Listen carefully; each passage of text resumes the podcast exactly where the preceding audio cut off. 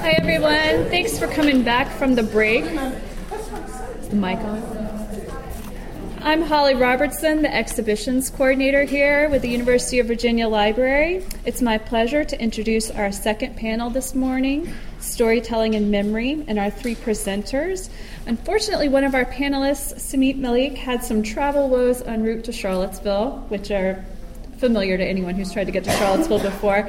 But thankfully, we've been able to switch up the lineup, and we're so grateful to Aisha, Aisha Heikel for joining us. She was previously a member of the Community Archives panel this afternoon, so Aisha and Samit are going to switch out. And we're going to um, have a wonderful panel on storytelling and memory. Our first presenter is Aisha. She's the manager of the archival services at the College of Charleston's Avery Research Center for African American History and Culture. In this position, she is responsible for collections development, public programming, instruction, reference, and administrative duties. She's been involved in a number of professional associations, including the Society of American Archivists, the Association for the Study of African American Life and History. Her research interests include African American history, digital preservation, censorship, and community archiving. Our second speaker today will be Julieanna L. Richardson, public historian and founder and president of the History Makers a unique she has a unique and diverse background in theater, television production, and the cable television industry. She is a magna cum laude graduate of Brandeis University, where she double majored in theater arts and American studies. After conducting oral histories on the Harlem Renaissance, Langston Hughes, Richardson attended the Harvard Law School. After graduation, she worked as a corporate lawyer, prior to serving in the early 1980s as the cable administrator for the City of Chicago Office of Cable Communications. There, she established the Chicago Cable Commission, the city's regulatory body. She went on to found Shop Chicago, a regionally based home shopping channel.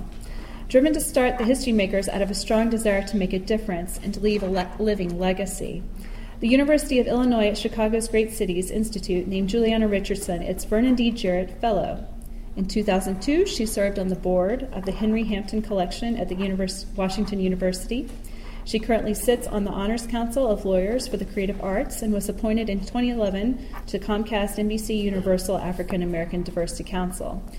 In 2012, she was awarded an honorary doctorate in humanities by Howard University, and in 2014, she served as the commencement speaker for Dominican University, who award, also awarded her an honorary doctorate in the humanities.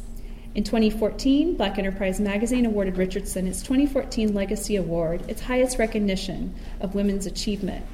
That same year, Richardson was profiled in Museum in Washington, D.C. I'm sorry, profiled in American Masters, The Boomer List, a PBS documentary and exhibition at the museum in Washington, D.C.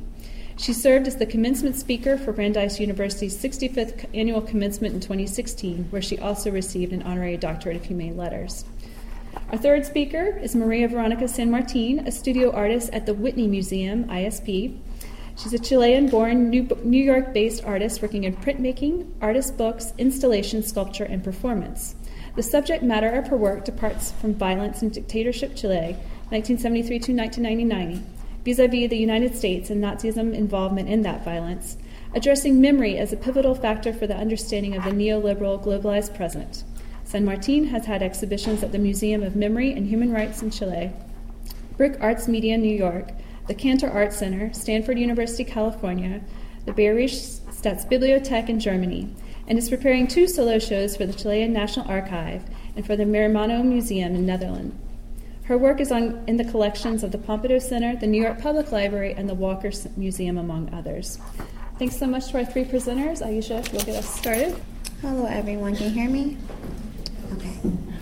So, um, because of our community archiving panel, this is kind of geared toward community archives, but I think it will translate into talk about memory and storytelling. So, the framework for my discussion today is the 2018 blockbuster um, Black Panther. I hope you've all seen it. Um, but if you have not, there may be some spoilers um, for you. Uh, but they are screening it here on campus tonight um, if you had not seen it, and also on Netflix.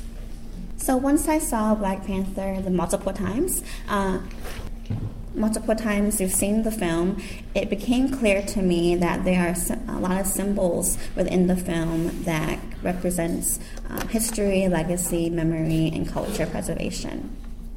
So this is one of the first shots we get of Wakanda. Um, this is when T'Challa comes back um, to see his family and to bury his uh, his father and take on the mantle of Black Panther.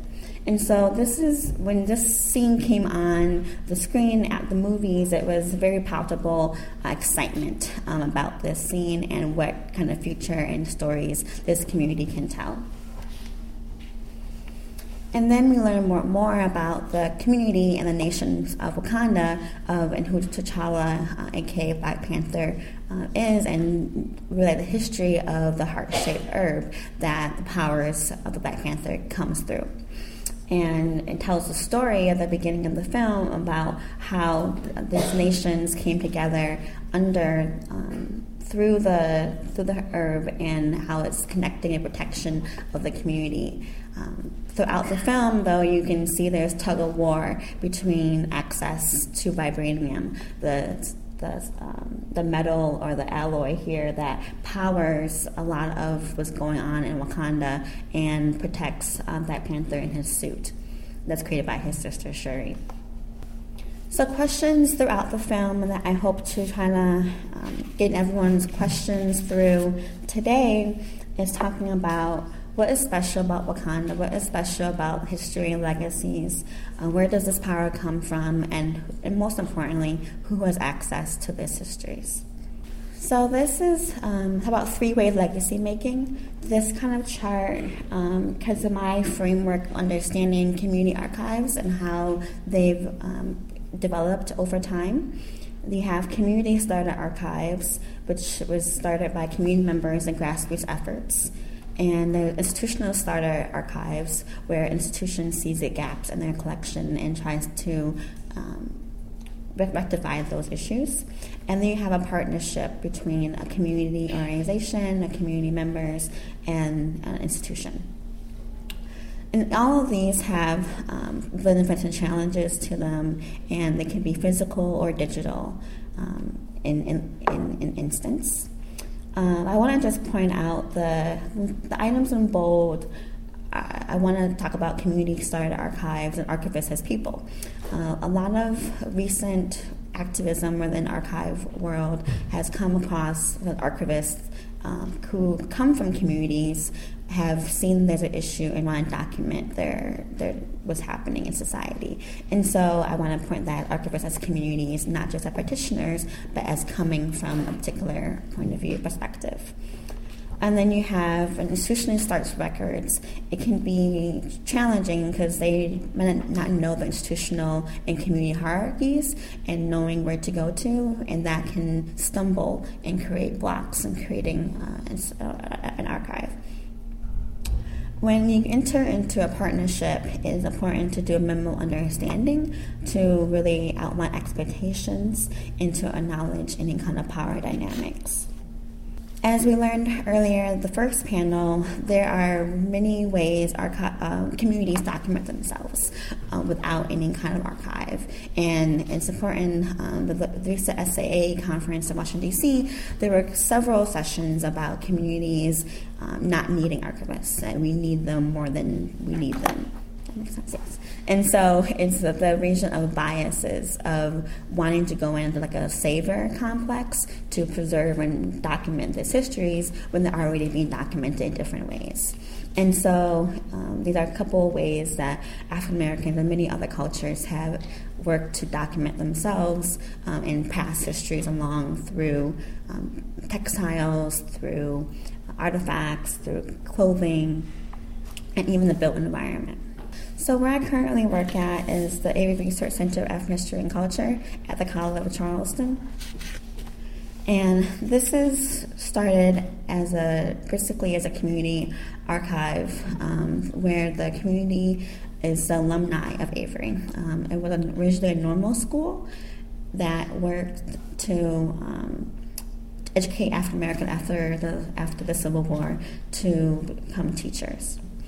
Um, in the 1980s, alumni of Avery approached the College of Charleston to really encourage them to um, purchase the buildings and to start an, uh, an archive for African American history and documenting the South Carolina Low Country uh, Black experiences. And as the um, and these people who are alum act, operate as a board to our current institution. So we run the library system at the college, and so we report to the library dean, but we also have the advisory board, executive board, that helps us stay in touch with the community uh, needs and issues. And they also sound, work as an advocate for us, and so they're able to do things that and say things to people that we cannot do as state employees. Um, and so that is very important. So, as we've collected materials, one of our collections, the sweetgrass baskets, um, this is a sweetgrass baskets were used on plantations by enslaved Africans um, who used brought the transition over from the um, I'm sorry from oh, from the continent when they were uh, working on the plantations with rice. Uh, over the years, they've kind of transitioned from more to more decorative um, entities, like the basket you see in the middle. Uh, Miss Mary Jackson, um, a well-renowned basket maker, created that basket. And then we have Cesar Johnson, um, was a more traditional, older style basket. And these um, baskets are very important to the South Carolina Low Country area because these are where um, the plantations were for rice. But over development has happened and access to the sweetgrass um, items to make the baskets have been um, very limited. And so there's ways that they're working on now to cultivate um, the, the, the grass to make these baskets and to Uh, originally in South Carolina was a, a, road that they were selling the baskets on, but due to development, that uh, access has become more dangerous. And so now they're trying to figure out what's going to happen to the sweetgrass basket stands that are currently there. Uh, Ms. Jackson, we had a meeting with her a couple uh, last week actually, talking about the history of our collection and how it came to be. And one of our colleagues, Dale Rosengarten, she was one of the spearheading of getting the collections to Avery. And the way that she was able to do that was through Mary. Um, Mary told her that you can't do this without me. you couldn't. They won't. They won't talk to you otherwise. And so that was, you know, kind of build that trust I asked about earlier. Is kind of get that pivotal person in the community to buy into what you're trying to do. Um, Miss Mary also mentioned that there was. Uh, differences in how sweetgrass baskets are made. If you don't know um, she can tell right away who makes a basket because of the kind of sweetgrass that they use and that where they came from. Because people on the islands made differently than the people on the uplands or um, in a different town over because they had access to different kind of baskets and different kind of sweetgrass items.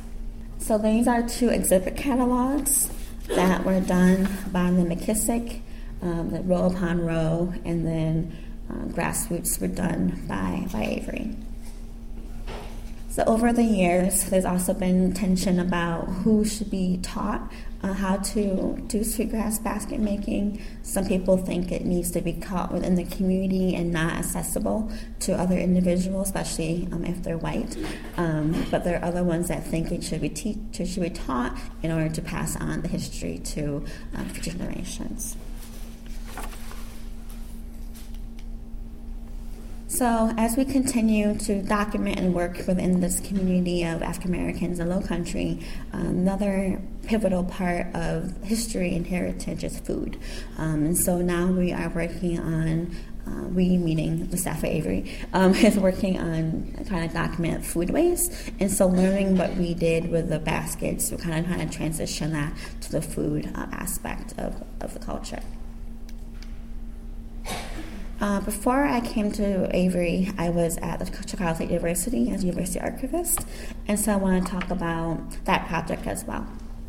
So this is Miss Pat Bearden. She was the co-founder of an organization called ISCSA, um, which operated in 1996, and they worked to collect um, histories of people who can track the descendants to enslavement. And so they got um, images and some story genealogy from individuals across the country to document um, this experiences. Their money came from the state of Illinois to to get that buy-in. In 2015, she approached me about doing a partnership and doing uh, digitizing items from their collection to put it on our CONTENTdm site and then eventually for DPLA. Uh, I had to take this to my dean of libraries to get buy-in, but similar to Trevor, uh, we are um, a public institution that and our mission has about sustainability, empowerment, uh, community engagement, and so this was very, um, you know, linked to that mission statement. So that was pretty good um, buy-in and acceptance of this proposal. Uh, once that was achieved, we had to do training with her on scanning equipment, which she came to our library to do once a week for about two and a half, well, a year uh, to two years to do this project. It's still ongoing. Uh, as you know, I did transition to no longer being there, um, but the new archivist has been working with this project uh, to, to do it. Uh, in hindsight, there's probably things I could have done better um, to make the transition easier and the hands-off easier. And so we can talk about that in the Q and A if you have questions about that in terms of documentation and um, with metadata and everything. So, as institutions come do's and don'ts, some do don'ts first. Uh, there, don't assume that you're an expert in the community's history. Uh, memory uh, can be very, very transitional. Uh, people often question alternative facts and who has the real truth. And the question, the answer really is it's all true. It just matters of the perspective you come at it. And as archivists, we need just to collect it all and then let other people decide where where the truth is and don't privilege Western practices or ideology of wanting to preserve everything. Some people's histories should just die, and we should be okay with that. Um, we don't need to collect everything, um, and so that is kind of the relearning of what you know archive what archivists do, the right to be forgotten, basically. And don't do it because it's trendy or the cool thing to do right now. Uh, really have a commitment and authenticity, like I mentioned earlier. It comes through when you approach communities. And um, one part of the do is know your history or institution. What kind of things that your institution has done to communities previously, and you may not think it's your fault, which probably weren't there, possibly, but you, you, need to recognize that it's that feeling is in the community and to acknowledge it and to even apologize for it and to say we're going to do better. And that's how you're going to make inroads. Also, like giving back to the community and descriptive practices that you may have records in your archive already documenting this community, but how it's described, you can't find it access- more accessibly. And so think about going back through records and seeing what you can find to pull out communities um, into your histories. And so I don't want to end this. I want to end the presentation talking about the people um, of, of the archivists of color um, that are often asked to do this work. So when we talk about hiring practices, we also it's the thing that you're going to hire a person of color and then expect them to go into communities and do this work. And it's not easy as, as that because they are not monolithic. There are hierarchies and concerns that you may not even be aware of because you're not of that community. But the person of color recognizes that. And so they're going to be uh, microaggressions that they feel from communities, even when they go into community, and they're going to feel microaggressions coming from their colleagues at the library.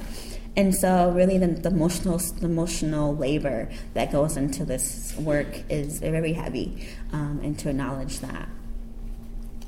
Um, the issue of Killmonger, um, he, you know, they're all Wakandan, uh, but they all definitely come from a different perspective, right? And trying to understand those perspectives in terms of history, in terms of uh, perspective, and and future.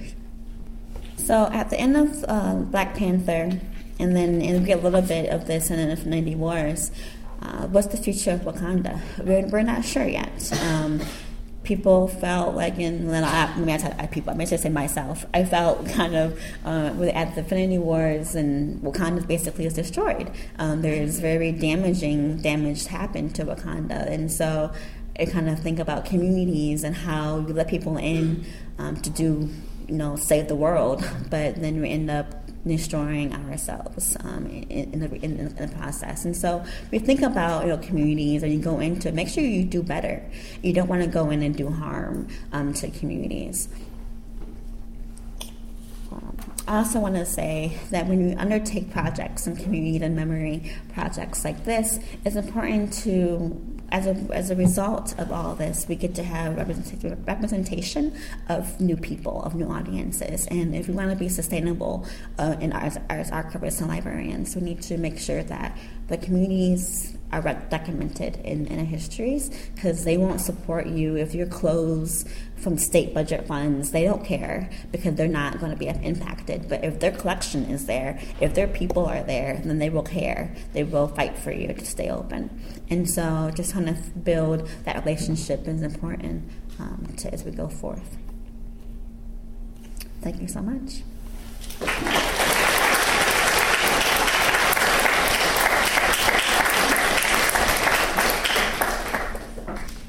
Good morning. Um, I, I thought uh, Aisha's um, presentation was excellent, and I want to say, Michael, I thought your beginning statements were really wonderful and very appropriate. And the subject uh, that we have today of archives, memory, and identity, I really believe are embodied in our, our project. Um, this project, The History Makers, began at my dining room table um, 18 years ago. And uh, we've grown to be the nation's largest African American video oral history um, archive. I want to just show you how the archive works. But before I do that, um, I just want to talk about the importance of uh, partnerships, uh, which was on um, uh, Aisha's chart uh, when it comes with minority uh, serving projects um, trying to gain traction in a, a, majority serving world, which is what we have been uh, for the last 18 years. Partnerships have been absolutely critical. Uh, John Unsworth, when he uh, uh, stood up here, talked about our partnership, which began back in what I call the dark years of our project, which was about the years of 2008. Uh, when we forged a collaboration with the University of Illinois and their library school, where he was dean. Um, that saved our project in hindsight. If we had not had that and the resources of a world class library school, um, where I actually then met Daniel Pitti, who was the creator of EAD and EACCPF. It was that partnership that sort of wowed the Library of Congress that we were advanced to even have both EAD and EACCPF finding aids. The Library of Congress um, was a seminal moment also in our project, which I'll go over a little bit more. Um, we have an amazing, amazing partnership with them.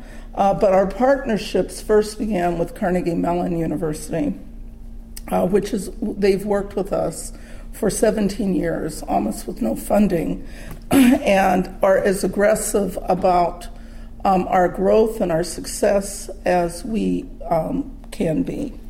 Uh, the other thing is that um, I see both uh, Monika Rhue and Sandra Phoenix, and we are forming a collaboration with the HBCU Alliance. That's extremely important to a collection like ours because, at the basis, at the time that our collection, what our collection represents, a lot of the people we interview come out of the HBCU, the majority of the HBCU community.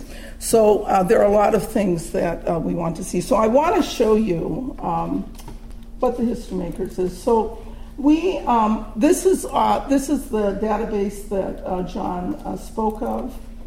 Um, we've done a lot of work. Uh, this is what Carnegie Mellon created for us. Um, I'm going to go here. To someone you know. We interviewed uh, Barack Obama when he was Illinois State Senator. Um, and the thing about the digital archive, I'll explain a little bit more, but we interviewed him here, and um, Your favorite color? My favorite color? I don't really have a favorite color. Maybe blue. Sure, why not? Blue. Um, your favorite time of year? That, that is easy. Uh, probably uh, late summer, early fall. Uh, your favorite vacation destination? Uh, Bali. And uh, your favorite phrase or saying? Do you have one? I'm tired.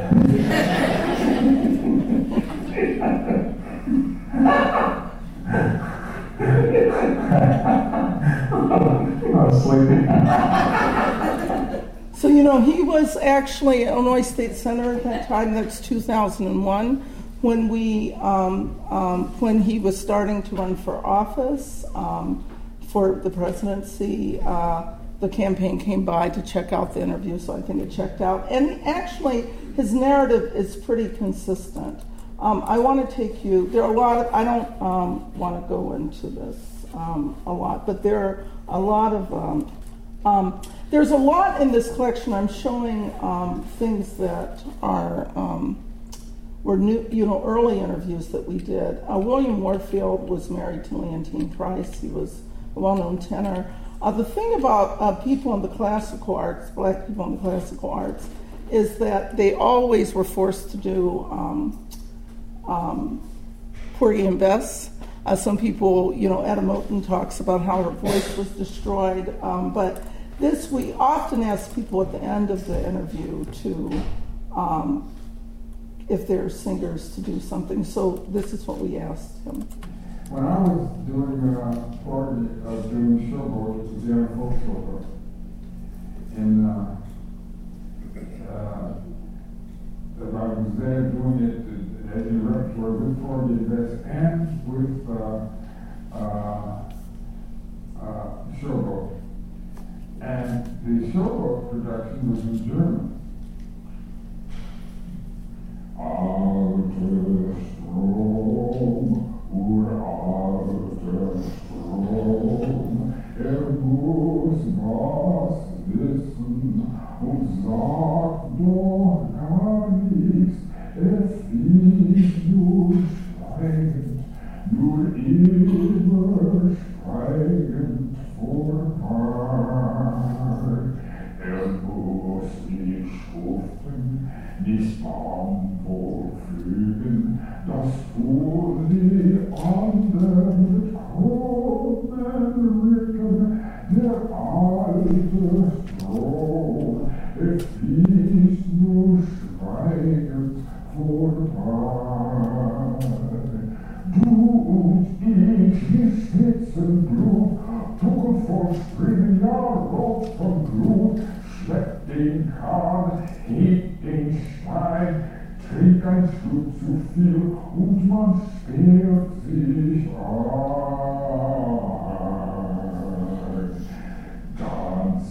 vergeben, man muss verderben, benötigt das Leben, hab Angst zu sterben,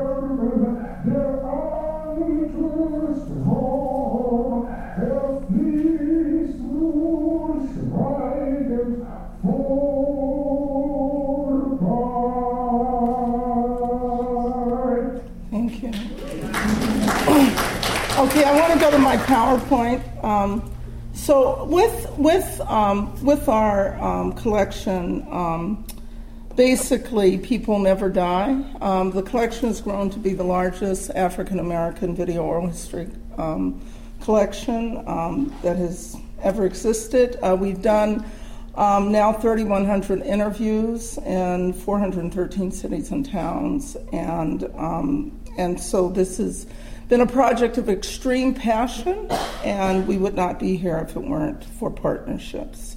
Um, and a lot of people have made uh, helped make this happen with a small staff.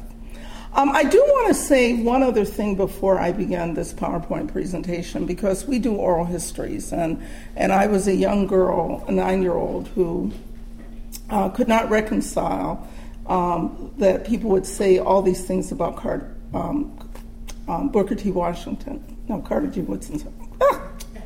God, what is wrong with me? Um, peanuts.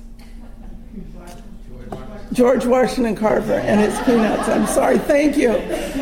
Oh my God. I could not reconcile that he could have said all these things with peanuts when all we had been were slaves. And uh, the question of identity and value value is being debated in society here who has value, who has not, who has contributed, who has not. Um, and I really have a request um, here for anyone who is in charge of an archive um, that we need to be in extreme partnership because as I stand here, we're losing most of the 20th century of African American history. Um, when um, you know, I set out to interview people. So about maybe about seven years ago, I started to ask people what they were doing with their paper collections. We don't do paper, so that was not an issue with us. There's no conflict of interest, and so they virtually, literally, less than one percent um, were even thinking about papers. And I can give you lots of well known names um, uh, Vernon Jordan, um, uh, James Earl Jones. I mean, I could go down the whole list of people that we have interviewed that are not even thinking. Danny Glover said he was not valuable enough. I mean, I keep hearing that over and over again. And then on the other side, you know, we were also trying to get our digital archive that I saw you went to universities, and many of them dismissive of us, you know, sort of sit around or this is sort of black history, and you know, and where was our place? But at the and so what I would do to counteract that a lot of times would say, okay, so what do you have in your collection about the black experience? And what I've been finding is they're virtually we are in a crisis. There's virtually nothing saved of the 20th century. And, um, and so this has become my mission to really sort of talk about um, because um, if we don't, we're going to lose probably the most significant period in African American history that really has existed the 20th century. So, um, here. Okay. You saw the digital archive. Uh, we love it that David Levering Lewis said that it was an inestimable tr- treasure trove for historians, and we hope that that will come to be. Um, as I said, it began at my dining room table. Now we're up to, I think yesterday we picked up um, Northeastern University, but um, we are moving, and our goal is to get into 200 universities. Public libraries are also important to us. We started with Chicago Public Library and added Milwaukee Public Library and Salt Lake County Library, and the Schomburg just sent a wonderful uh, email that John read uh, this morning. Uh, we are an interesting intersection between the digital humanities and the, and the public humanities. Digital humanities, um, a priest named Roberto Busa. Um, this is the 1940s that both the digital humanities and public humanities, but he wanted to index all the works of Thomas Aquinas. Um, the father of, uh, so oral history is basically public, public humanities. The father is a man named Allan Nevins out of Columbia University with their worldwide, world, world renowned um, institute. Um, he wanted to make sure that he recorded leaders. He was working on the biography of President Grover Cleveland and was concerned with the turn of the century that people were not writing letters. Um, and that resonates within our project um, also. Uh, we're the largest attempt to record the black experience since the WPA slave narratives. Um, our goal was to be, we're 501c3, we wanted to uh, preserve and make widely accessible the untold stories of both well known and unsung African Americans. And we wanted to do that one person at a time, uh, creating a priceless archive, meaning it could not be replicated. Um, this is where the, this is where we're housed. Uh, 2014. Uh, this is David Packard. He loves moving image archives. We love him because he created this facility. Uh, $163 million gift from the federal government uh, that created that facility, and that's where we are housed. And there's film going back to the late 1800s there. Um, why was this a solid partnership? And actually, Aisha talked about the importance of partnerships, but also MOUs. And so uh, we were a distinct and unique collection. We complemented the existing Library of Congress collection. We were well organized. Very, they said we were the most organized project that they had ever had come into the into the Library of Congress. We have full intellectual control, fully dam- uh, digitized using the same SAMMA Solo system that they had, and we held all rights to our our material, meaning everyone who interviews with us, we won't do an interview unless they have a release form. What we gained was it was a, this is a naturally recognized, they're moving image experts, uh, proper facilities, cold fault storage, and they are our permanent repository. Now, I do want to say just real quickly um, that they, they, you know, we were, it took us three years to get to a final agreement. Um, they came to me and said, We don't want your tapes. I said, Hold it, hold it. No, no, no, no. Where are my tapes going? You know, and so, I, and then they wanted my digital rights. And I said, No, no, no, because I want to do this digital archive. So we worked that out. So they are a permanent repository. But um, they also took our tapes. And it took them a long time to get the tapes on the shelves. We had to have a celebration. Uh, the other thing is that we are piped by 75 miles of fiber optic cable downtown. Um, and then we couldn't have known at, the point, at that point in time that Carla Hayden would be the Librarian of Congress. And it almost seems magical. In many ways, the WPA were, slave, were, were um, housed in the same place as the WPA slave narrative. So the stories of the enslaved and the stories of the the descendants of the formerly enslaved are housed under one roof. And then we have one of our history makers who we had already interviewed, now as the 14th Librarian of Congress. How do we define history maker? We define them, the first having a leadership uh, theme. Uh, people have made significant accomplishments in his or her own life. They may be well known or not. And also with the 2000 NEH grant, a group of historians uh, helped us with the second definition, and that was people who were associated with a particular movement, association, or um, event or time that's important to the African American community. So we could not interview Langston Hughes. He had long died, but we interviewed Raoul Abdul, who had been his assistant for 25 years. Um, we, our goal was 5,000. How did I get to that goal? I wanted to be dub, double the number of WPA slave narratives and 10, percent of the Shoah, the Spielberg Shoah Foundation. Steven Spielberg had done 52,000 interviews uh, by the time that we got started. Um, we want to expose the, uh, the, collection to the widest audience possible, preserve it, this collection for years to come, and donate it to a nationally recognized archive. The last two we've done, the first two we are still working on. We have tons of content in the collection Black feminism, theology, STEM. We've interviewed 211 of the nation's top scientists, food waste, filmmakers, Black arts movement, poetry, entrepreneurship, integration in public life. There are thousands and thousands of themes. Uh, now, this right here um, shows the green is we're housed in Chicago. That's where we started. So that's the most number of interviews, almost 600. New York is 400, DC about 400. Um, the blue are where we are making things happen. In the red, we say that we want to be all blue by uh, uh, 2020. Um, I do want to say, though, the thing is, is that um, uh, we did not have any interviews in Mississippi until last year, but we had 10 in Salt Lake City because we've had to, you know, we went to Salt Lake City years ago to do one of the AKA Grand uh, Basileus. We just, um, Alaska was read until um, a few months ago where we went. I'd always wanted to do an Alaskan um, frontierswoman. She had been long dead, but that, that um, history, the black history there, where a lot of people think there are no blacks in Alaska, but um, that history goes back to the 1800s. Um, the other thing I want to point out about the collection is that there are more men than women, even though I'm a woman, I can't explain that, but uh, we need to get that corrected. Um, and people are saying now that maybe if it were the collection were started now, that the it would be reversed. In terms of the collection, 612 have died. Of those 612, very, I would say, less than 1% have ever written their own autobiography or had a biography written about them. The same thing about their papers.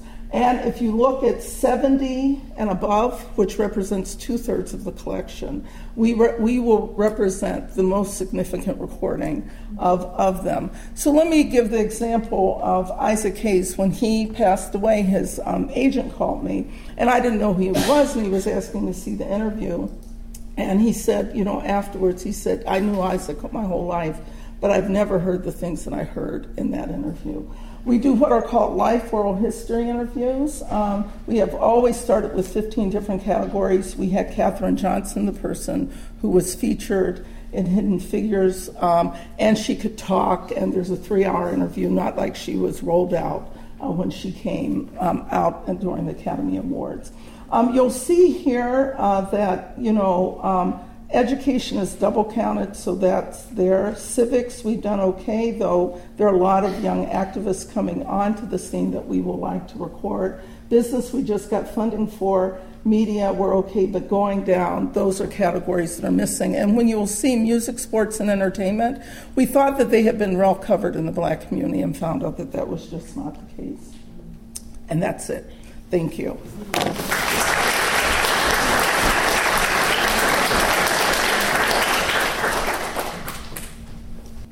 Um, good morning. Buenos días. Um, what I'm gonna do is to try to share as much as my work is. So I'm gonna divide my presentation into two parts. The first will be my previous work, and then I'm gonna present my current project called Dignidad, Dignity, which is an exhibition that will be held at the National Archives in Chile. I'm a Chilean born artist speci- specialized in printmaking, artist books, installations, media, and performance art.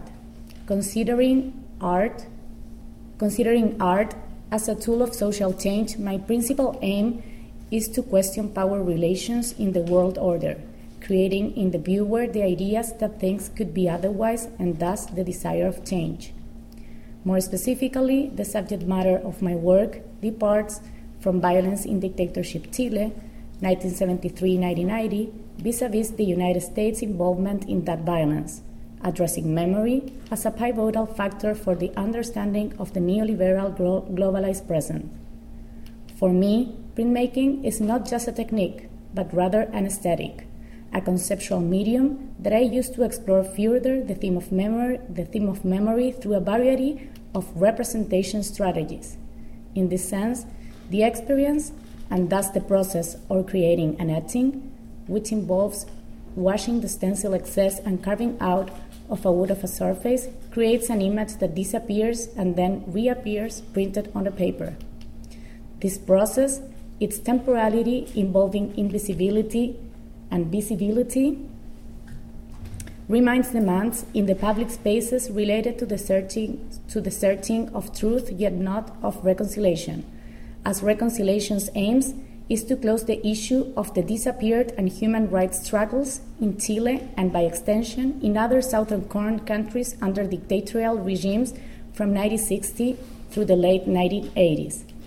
My work thus migrates from the public spaces mottos such as where are they, donde están, neither forgive, not forget, no olvidar y no perdonar, and, what, and that they appear alive que aparezcan vivos, inviting the viewer to the connect in the present made out of, of the contingency of the past, with the politics of, of reconstitution by means of faces, names, memory sites, and declassified archives regarding U.S. Chilean relations during the Cold War. In turn, performance is pivotal in the, in the, in the exhibiting of my work, that is, the, the interaction between the body and the voice to narrate a story considering the ruins in the formation of the present. Born during the dictatorship and coming to age in the so called return to democracy in the early 90s, I'm a second generation witness of the regime's atrocities and a first, and, and first generation artist experiencing the legacy of the dictatorship in the collective body.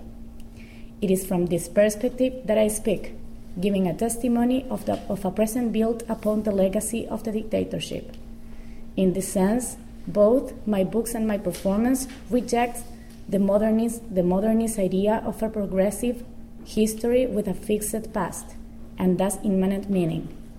In so doing, I participate within the spaces created when my two dimensional works transform into three dimensional imaginary sites of memory, as my books and engravings are also sculptures.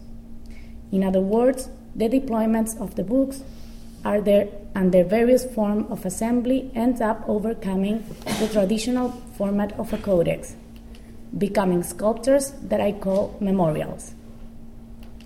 And these memorials are not there to be contemplated in the distance, but rather to be touched, mobilized once and again, inviting the viewer to participate in the experience of the works and its special and temporal possibilities.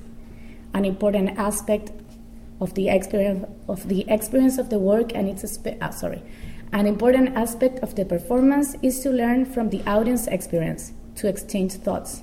My recent series, Moving Memorials, an ongoing project of traveling exhibition program and event I began with 2012 in conjunction with Brooklyn Inc. exemplary shows all the above.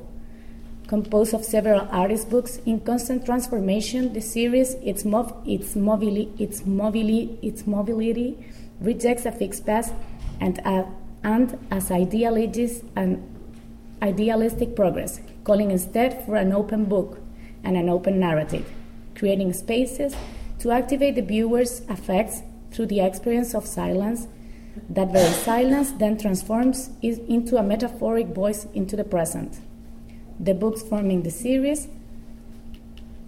are El Siglo Militaris Betrays the Country, Inter Memory Human Rights Violations in Chile, Marches, Students' Mobilizations in Chile, Memory and Landscape Unveiling the Historic Truth of Chile, Indignity and Resistance in the Foothills of the Andes, a case study of Villa Grimaldi, The Right to Know, Silo, Room, and Book Installation, Make the Economy Scream. So this is the right to know under the US Sky installation. This is how the portraits looked in a box installation, light box. Some of the exhibitions, and this is a work of the same installation that I showed them later at the Center for Book Arts. And then this is in an art book fair showing this giant book. So then this is the half of the presentation, and then I'm gonna um, go through the second half, which is about the Dignidad project. Um, this project I have been working on for the last two years. So it's been shown the first part at the Center for Book Arts in New York. Then it was shown at the Art Space Gallery as part of the Whitney Independent Study Program. And now it's going to the National Archives in Chile, and then we'll go to the Museum Hermano in The Hague, Netherlands. Um, Dignity is an exhibition based on secret telephone documents about Colonia Dignidad, an infamous commune in southern Chile that was operated as a torture center by former German Nazis military officers and, and the Chilean DINA, National Intelligence Di- Directorate of Pinochet direct dictatorship. Found in 2012 by the, by the ex colono and lawyer Winfried Hempel, the audios reveals for the first time to the public conversations between Paul Schaefer and other Nazi agents during 1978. Through sculpture, sound, performance, text, and a selection of historical archives, the installation reveals a complex system of codes and transcontinental action that culminate in crimes against minors and opponents to the Chilean civic military dictatorship. This project is in collaboration with the Association for Memory and Human Rights, Colonia Dignidad, Winfried Hempel, and the Chilean National Archive.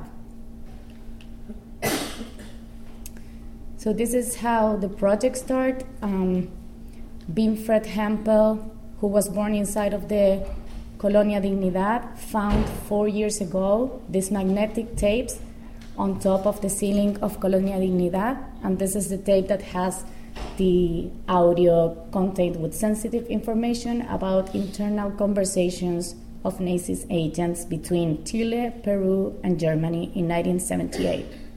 This CD belongs to a part of 55 unpublished CDs. This is number 45, which Winfried gave it to me just for um, an art purpose. So they recorded telephone conversations that went from Peru and Bolivia by agent Kurt Schnellkamp, then went to Germany where Hugo Barr received that information and then they sent it to Chile to the Colonia Dignidad, which was located in the southern Chile. So then the militaries and Paul Schaefer got the um, information. That's me with Winfried um, working on the documents and the translation of the um, audio. And this is a little bit of part of the translation of the audio, which will be also shown at the exhibition as a record and archival um, investigation.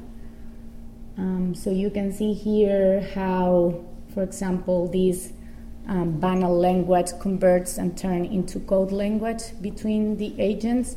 So, for example, they were talking about um, weddings that meant um, war, or when toys meant guns, or where children's meant militaries, and where playground meant um, Air Force. So, this is something that we were radiographs meant images.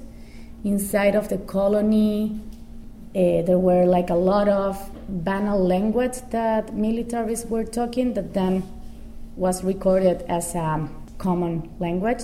This is my different sketches and drawings when I start planning how to represent something that should shouldn't be even written in the history. So as for this project, I couldn't draw any line, so I couldn't make printmaking for this project. I ended up making something based much more in an abstraction. Um, so those are my kind of studies of the um, swastika, which originally was a symbol of peace, destroyed and taken by the Nazis. And so those are just three dimensional drawings that help me figure out how can I proceed. And then I discovered or went through an exploration of different shapes throughout one specific um, construction, which is these 25 squares of metal that are connected with hinges that forms that deconstruct and reconstruct symbols of power, such as the cross, the swastika, um, the chacana, um, but also represent spaces of segregation, tunnels, bunkers, what happened above the earth, what happened under the earth. So then I start working with a musician in New York to divide the audio and connected with four different speakers. So one speaker, um, each speaker represent one of these three countries that were involved in this espionage um, audio. So then we start working with QR codes, and then this was the first time I showed it uh, in public at the Center for Book Arts.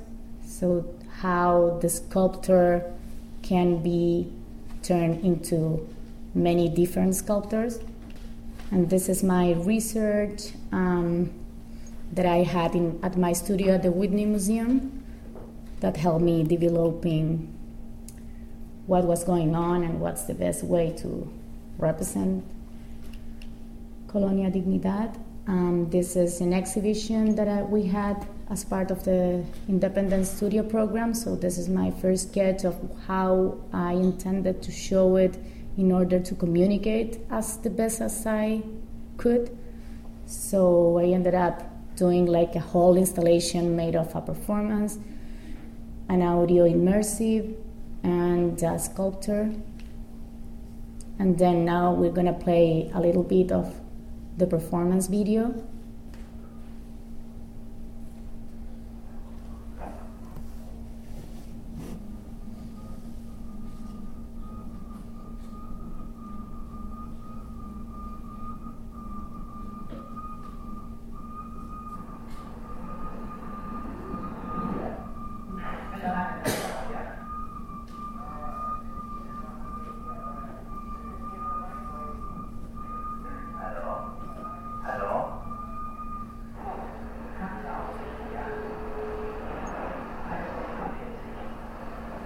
We're gonna move quickly to the um, center or middle of the performance so you can see how the work moves in itself.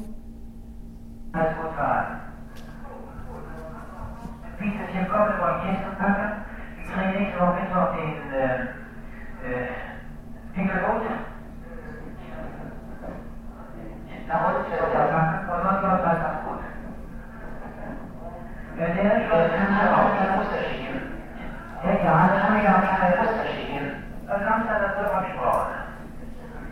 Und äh, Christine ist ja wahrscheinlich auch jetzt in die Gegend unterwegs, nicht? Ja, ja. Muss sein, Frau Schade. Ja, das ist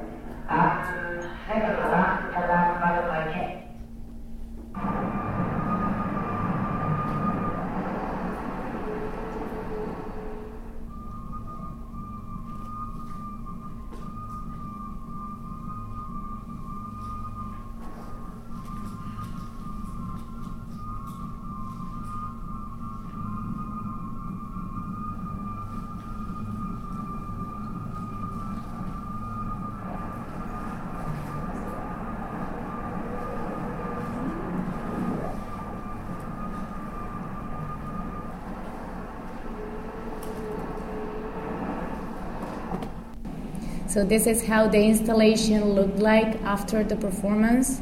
And I'm gonna go very quick. This is the wall with the ephemeral material, translation, photographs, what the place is today, which is an agricultural capitalism that is still working as with under a new uh, name.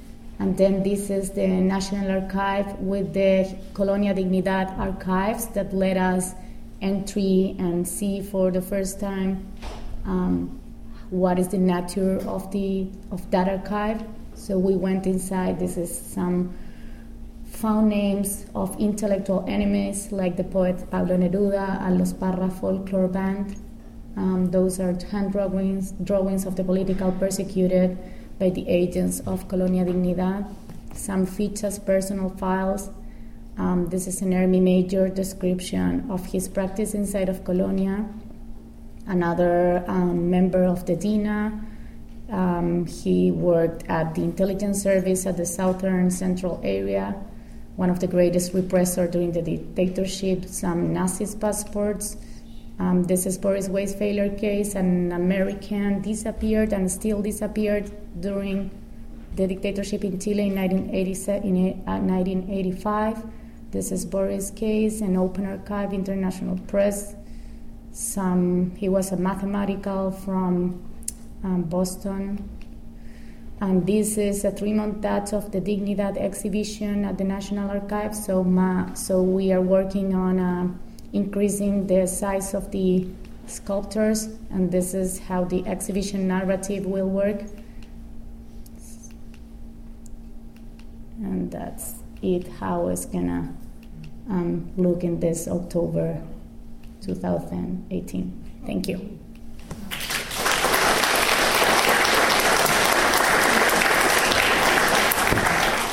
We have about 20 minutes for questions before lunch. So step right up to a microphone, introduce yourself. Hi, my name is Velas.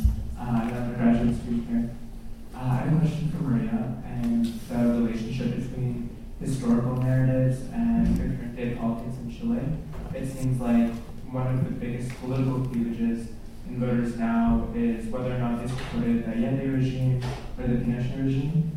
So I was wondering if you could kind of speak to how your art takes history and makes it into the present, perhaps the relationship uh, between history and the current political movement in Chile. Um, so the, the, so-called dictatorship in Chile is something that is still right there, since we are still living the, the constitution made in 1981. So that's why I said that we are currently living a neoliberal, neoliberal present tense. Um, the issues of memory are still something not resolved, since everything is kind of getting delayed. Um, what I what I kind of work and try to do is to make social conscious and then try to bring the past into the present tense to then see the future more open. I don't know. Uh, thank you for sharing that. Um, this is also for Maria, is that correct? Um, your, your pieces, um, first of all, I like the way you use art to um, tell what I think is, you know, something that's very tragic and, and painful. But one of the things that, that I would like you to speak about is how do people respond to that? Because sometimes when we do our archival work and the work that we do, trying to uplift the best parts of history and not necessarily the ugly part of history. And sometimes people don't even, even acknowledge or be a participant of the ugly part of, of history. So how do people respond to your work? Um, of course, I have been feeling different um, feelings and experiences throughout a different audience. I have been showing this in Europe, in the United States, and my country. And of course, my country is the most difficult audience because you are talking to the people who really experience um, the human rights violations. Although um, I think that, that of course, I'm not the, the only artist who are representing um, this pain through art and how this could be some a little bit of beauty, you know. But as for me, is how you can give dignity, dignity to a past that is also like um, a sense that all as a community and as a country is still living. So as, at some point they all ended up, not all, that most of the people ended up um, giving me like a thank you to just put this on top of the table and bring the debates um, in the current uh, present. Um, of course, I have been also doing first that I can see people who just pass through the um, work and they don't even see it, while there are others that who even start crying. They were like involved in some part with cantautores or like, um, especially in the West Coast, I have been receiving at the Codex uh, book like a Super Bowl response. So it's I think maybe it's super different depending where are you showing, but nowadays if you are kind of progressive then you would think that this is part of our purpose as humans.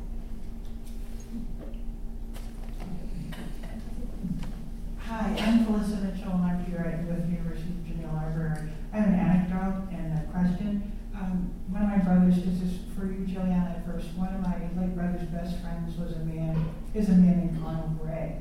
And I, you know, Arnold Gray, and he was a general, and then he popped up, and I thought, he's really something. It was really surprising to me that he's really a big deal. There's a General Arnold Gray, who was one of my brothers, so that's my anecdote.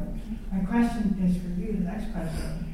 And one is, uh, Wakanda, one of the things that came out of that movie was the fact that there was so little merchandising with respect to Black Panther. Um, do you think it's going to be different with the next movie? Next I guess what I'm saying is that there were no uh, there were no dolls, there were no tie-ins for Happy Meals, nothing like that that you see in most blockbuster films. That's interesting. Yeah, thank you for bringing that up. Uh, I think a lot of the um, in Chicago, I was last month. Um, they had a Comic Con, and that was very interesting because I felt that was there. There are a lot of like, African, well, they're beginning more African American Comic Cons um, covering around the country, but this one was focused on Black Panther. But as they're planning for the future, of 2019, and throughout the next couple um, years, there was an idea that we're going to, it going to Comic Con, are they going to change the name of it and, and broaden it? But I think what's interesting this year because when you got there to the event, uh, there were a lot of like underground like shirts. So like I felt like it created like this black like, economic enclave where black people were creating this black art. And so even though um, like big name corporations were not buying into this, the black community saw it as a way to empower themselves. And so they're like at Etsy or other on- online shops that were like Wakanda Forever shirt, shirt about Shuri, shirt about science technology. And so um, the other one that I think that was interesting, what I did see in stores was a little fingering, can't who, who created it, but there are a little bit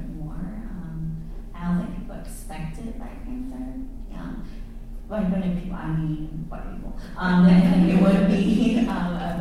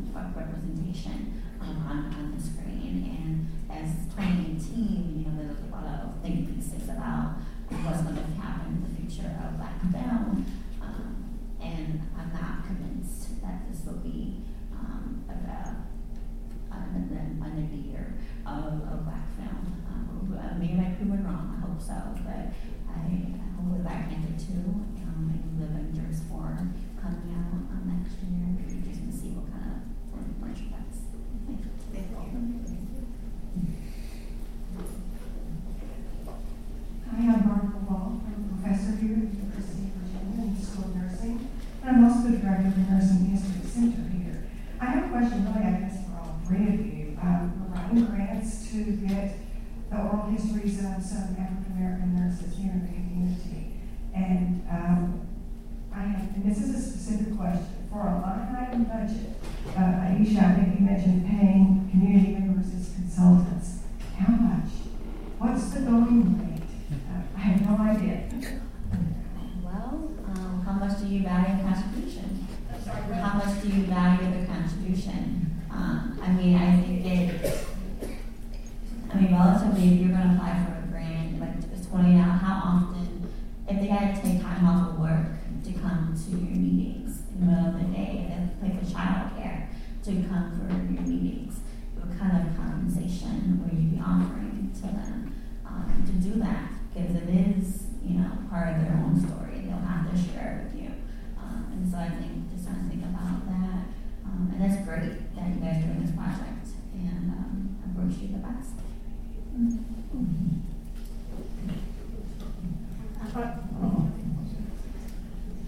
I have a response. to- So I, I, um, we don't pay our subjects, and, um, I think that there are different ways of paying people. Um, and, um, and, you know, I know that a lot like, um, in the seventies, you know, when there was the, uh, what they call the democratization of oral histories, they were paying, and by the time we came across, around, people, um, there was no money for oral histories. Oral histories are now growing in popularity. So we, we, we established that from the beginning, but the thing that I would say is, are you going to respect um, that story? How I would I would say that are you going to respect that person? And there are lots of ways that you pay respect. You pay respect by being prepared, not showing up to an interview, not researched. you pay respect by um, the care that you take uh, with that. And I think you also pay respect uh, nowadays with how accessible you can make the story, uh, but honoring people's you know wishes. So one of the things um, um, is that we will not. Um, there are things that while we try to get people to go deep in terms of their history and veer from what the party line would be, what they would tell everyone. Um, we also, if there are things that they do not want to state on tape, you know, we will honor that.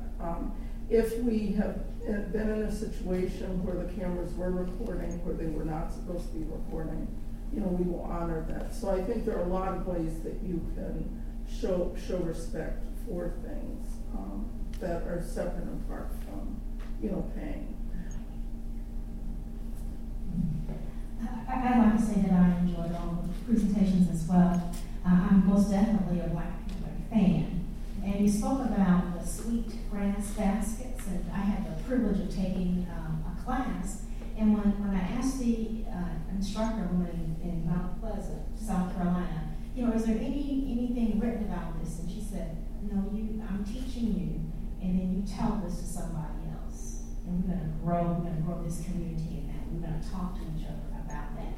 So thanks for sharing. And Julieanna, tell me a bit more about how folk are identified to participate um, with HistoryMakers. You know, who does a, how, what is the process for You selecting someone? okay.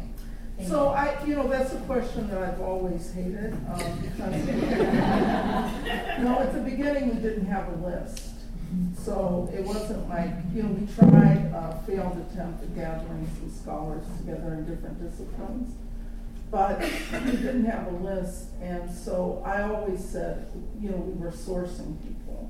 Now our list has grown to about seven thousand, and we get recommendations from all kinds of different places. And, you know, we're now starting to look, pull back and look at different categories and see what they really say.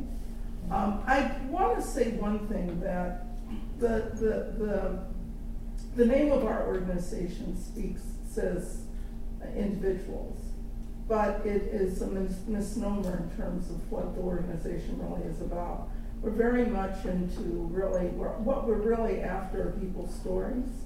And you don't know um, where the rich history lies. Um, you know, we have well-known people who they don't give this historic interview, and then we have people that are lesser known that are really rich repositories of history. And so um, that is that that's you know that's our process. So I maybe we're selecting a little bit more now because it's an expensive process. But at the same time, the collection, the value of it is the intersection between all the stories. I mean, that's really where the value is. Speak, yes. Hi, my name is Ashley Trowbridge. I'm at James Madison University. And That is hopefully okay here, and it's a little community archivesy. Um, but Aisha, you mentioned like the end of um, Infinity Wars. Hope everyone likes that. Um, you know, by opening their doors and sharing their knowledge, they brought they led them to destruction on themselves. And I know that this is um, a really contentious point with community archives partnering with institutions. And, um, you know, Bergis Jules has his, his perspective um, is often that, that it's just inappropriate that the community archives need to look to themselves and that institutions can support by uh, providing resources at the community and at the community archive. And I'm wondering if you all can speak about where, if and where you see an intersection in those partnerships between institutions and community archives that's authentic and respectful, um, but that does provide a wider range of research and scholarship and engagement. Um, thank you, Yasmin, for that question. I think a really interesting, um, I don't know if you've seen it yet, but the Hip Hop Archive at Harvard just had an interview with the Kitchen Sisters. That was so great. Uh, yes, I haven't it yet, but I, you know, I read about it and I'm working on putting out a trip on tomorrow. But between them at, Harvard and at Cornell, um, they both have really good, Mark, they have really good ways of intertwining the community of hip hop, um, which you know is like anti anti-establishment and very radical in its foundation. And to be archived at these two prestigious universities is quite interesting. But I think how they get around it is by hiring people from the community to work at those institutions. And they are very open to having committee to actually use it and bringing in the artists themselves to talk about and to work with the collections. And so I think, um, and I definitely, you know, Bergis is definitely a good scholar related to community archive and fabulous, done a lot of fabulous work, and Jarrett and Stacie Williams. Um, you should know who they are. Please Google them. Um, awesome people. And though they have really good scholarship about you know roles of institutions, and if you have the you know capacity to do post custodial work with community groups or uh, lending your expertise or offering um, opportunities for communities to come in and learn about preserving and archiving, then please do so. Um, but yeah, so that's